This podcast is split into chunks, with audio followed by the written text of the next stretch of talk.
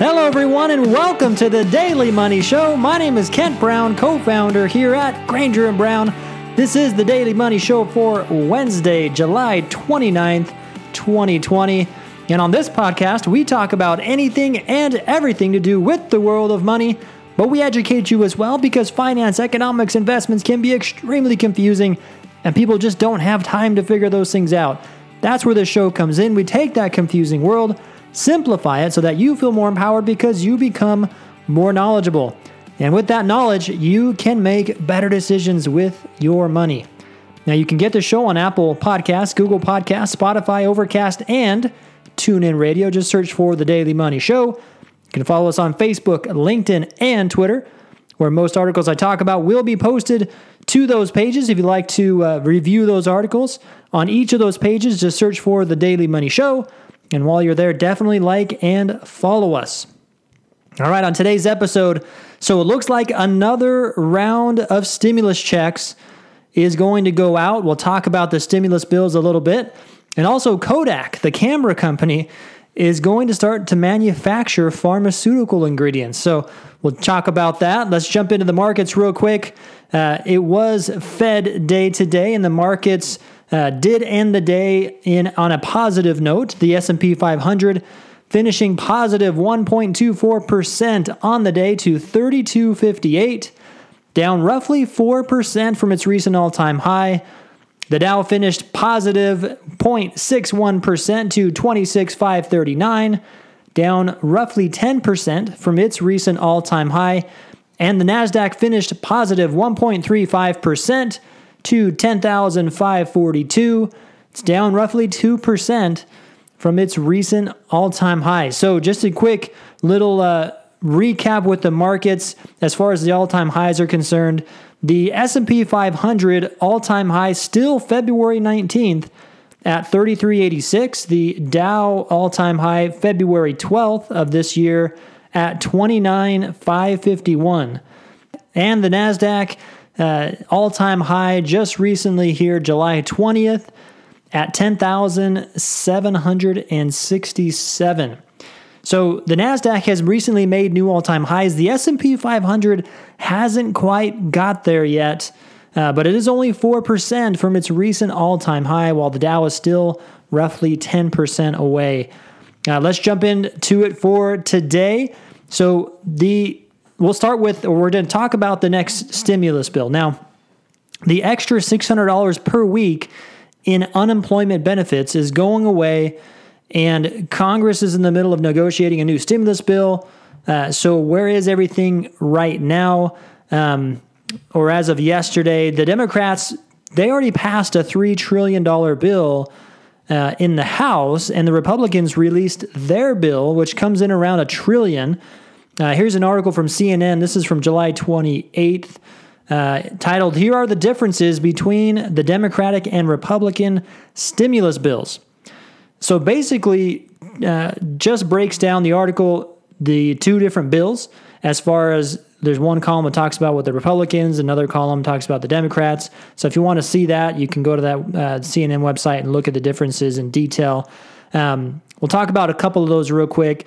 But we'll start with direct payments because that's the basically the check that gets sent out. The the last time that happened was twelve hundred bucks per person, five hundred dollars per kid, um, and it looks like something similar could be going out again, similar to last time. Now, um, the Democrats had proposed twelve hundred dollars per family member with a max of $6,000 per family.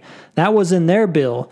So, for example, if you were uh, if you're married with three kids, uh, making less than one hundred fifty thousand dollars per year, it looks like that would max out at you would max out at six thousand dollars under the Democrats' proposal. The Republicans basically proposed a similar round as the first time around, which is twelve hundred dollars per person and five hundred dollars per kids. Uh, looks like both bills have income limits but it looks like it's the same as last time $75,000 for a single person up to 75000 and I guess it starts to fade out uh, after that. And then married couples is 150,000, so up to 150,000, then starts to fade off after that. Uh, the Republicans did propose another round of PPP, Paycheck Protection Program. That's that program that was money that was lent through banks to small businesses uh, for the purpose of maintaining employees. And it looks like this next round is going to be more targeted. Um, now, as far as unemployment insurance, so what they had passed earlier was that extra $600 per week. Now, the extra 600 bucks per week could, uh, depending on the which state you live in and how much the state unemployment is, you know, that could end up being, you know, 18 to 20 bucks an hour. Uh, and so for some people, they could they could make more money on unemployment than if they just were making, you know, 12 bucks an hour or even 15 bucks an hour uh, or 10 bucks an hour, depending on what job they're working at. Uh, now, that $600 extra per week, that is coming to an end. I guess uh, maybe the last payments had already gone out, but I think the end of it is the 31st of July. Now, there there are a difference, or the Democrats have proposed just extending the current program, while the Republicans came out and proposed reducing it. Uh, but so there's not an agreement, it looks like, on the two sides. However, uh, it doesn't look like that will derail, or at least from this article. This was from July 28th. Um, it's titled, It's Not 600 or Bust. Top Democratic lawmaker opens the door for compromising with GOP on reduced unemployment benefits. So the article does explain uh, explains the Republican proposal in more, in more detail. Here's a little bit from the article. The GOP unveiled their unemployment plan on Monday. It calls for keeping a reduced payout of $200 a week on top of state benefits through September. In October, that would be replaced with a new system that caps benefits at 70% of a jobless person's lost wages, with the federal government kicking in a maximum amount of $500. So their new plan, uh, so the the Republican plan basically is reducing the six hundred dollars to two hundred bucks a week into October, and then October, the system it's a new system that is designed to cap the benefits at seventy percent of a jobless person's lost wages with uh, a maximum amount of 500 bucks i guess that's per week from the government so now both sides are they're probably going going to come to an agreement. Now, maybe that agreement is you know meeting in the middle, and and the Republicans increase the weekly amount, the Democrats uh, reduce their weekly amounts. We'll see. Maybe there there is a new system that goes into play, and sometime later this year, or maybe they just extend the current system temporarily uh, to figure out uh, what they're going to agree on.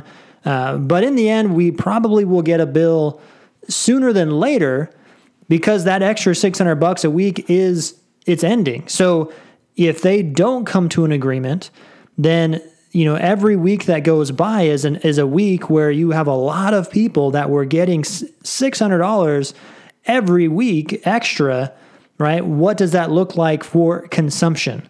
That money is not going into small businesses or any businesses. And so we'll see how soon the two sides can come to an agreement. Uh, but as far as the direct payments, it does it, that is in both bills for the Republicans and the Democrats. So it looks like there is going to be another round of direct payments going out to uh, to people in those income levels. Uh, so let's switch gears for a second, and we're going to talk about Kodak for a second. Kodak, the camera company, right? Uh, now, yesterday, the Trump administration announced that Kodak is going to start to produce not more cameras, but pharmaceutical drug ingredients here in the US. Uh, this is an article from the New York Post.com yesterday, uh, July 28th, uh, titled Kodak Launching New Pharmaceuticals Arm with $765 million federal loan.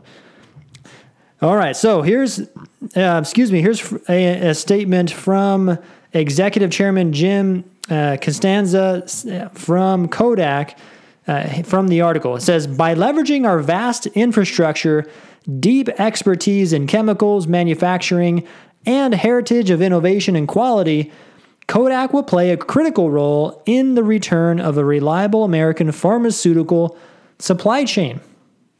So, uh, here's a little bit more from the article. Now, uh, it is going to give it's going to give us an idea of how much here in the U.S. we produce pharmaceutical ingredients and how much we consume.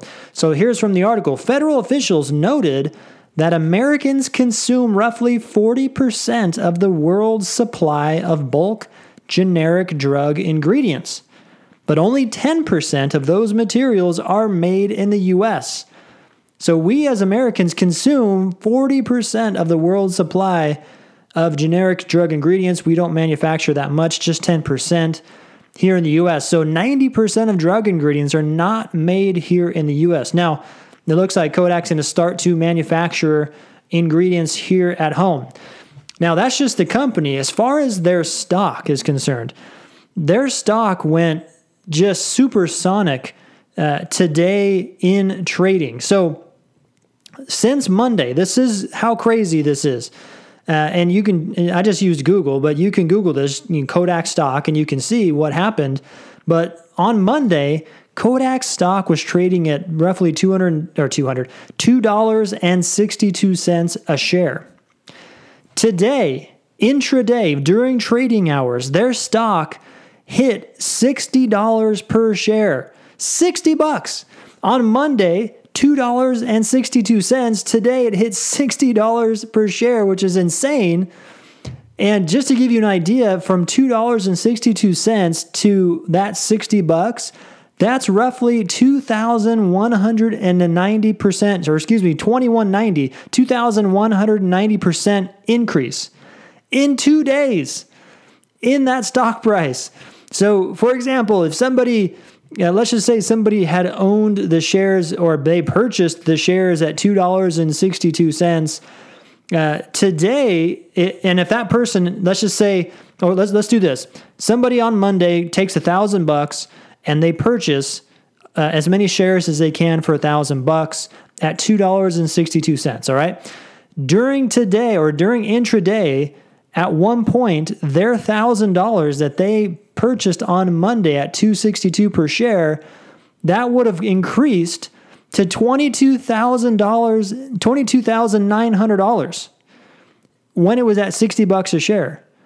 Now, intraday, the stock as it did hit 60, it then reversed and it closed at $33.20 a share. So anybody who got in at you know $50 or $55 a share thinking, wow, how high can this go? Maybe it's going to go to 100. All of a sudden, boom, right? $33.20 is what it closed at. So uh, if anybody bought at 50 bucks roughly, uh, that's a 34, roughly a 34% decrease. If they bought above $50 or if they bought in above $50 a share, that's more in just in just one day. So just a crazy roller coaster ride in Kodak stock the last couple of days. All right, that is all we have for today. We will talk to you again on Friday. As always, remember bad debt equals lots of regret. Bye now. All information and materials discussed on this podcast are for educational purposes only. Opinions expressed on this podcast are based on information considered reliable, but Granger and Brown cannot guarantee the accuracy of the information, nor should it be relied upon. The host is an active trader who may be invested in securities or investments discussed on this program in which he may take long or short positions. Also, the host's trading may be short term in nature, and positions disclosed should not be taken as investment advice nor recommendation to buy or sell any securities or investments. The information discussed on this podcast should not be used as a recommendation to buy or sell any securities or investments or taken as investment advice. There could be real risk of loss by following any opinions or investment strategy discussed on this podcast, as prices regarding securities or investments may rise or fall dramatically depending on the market environment. Current or past performance is no guarantee of future results. Investments or securities discussed on this podcast may not be suitable for any individual's situation. Individuals should seek advice from a licensed investment professional or professionals regarding their own personal investment situation, time horizon, or needs. Returns and information in this podcast are estimates only and might not be exact. There are risks when investing in real estate, including liquidity risk, in which the sale of your real estate purchase could take a prolonged amount of time. Also, if you choose to sell your real estate purchase, you might have to sell it for less than what you originally paid. There are also risks and possible tax consequences associated with investing in real estate inside an IRA. Granger and Brown Investments is not a registered investment advisor or broker dealer. Granger and Brown Investments is not an accounting firm and does not give tax advice regarding any security or any real estate transaction. You may want to consult with an accountant, attorney, real estate agent, or financial advisor before proceeding with any transaction regarding securities or real estate.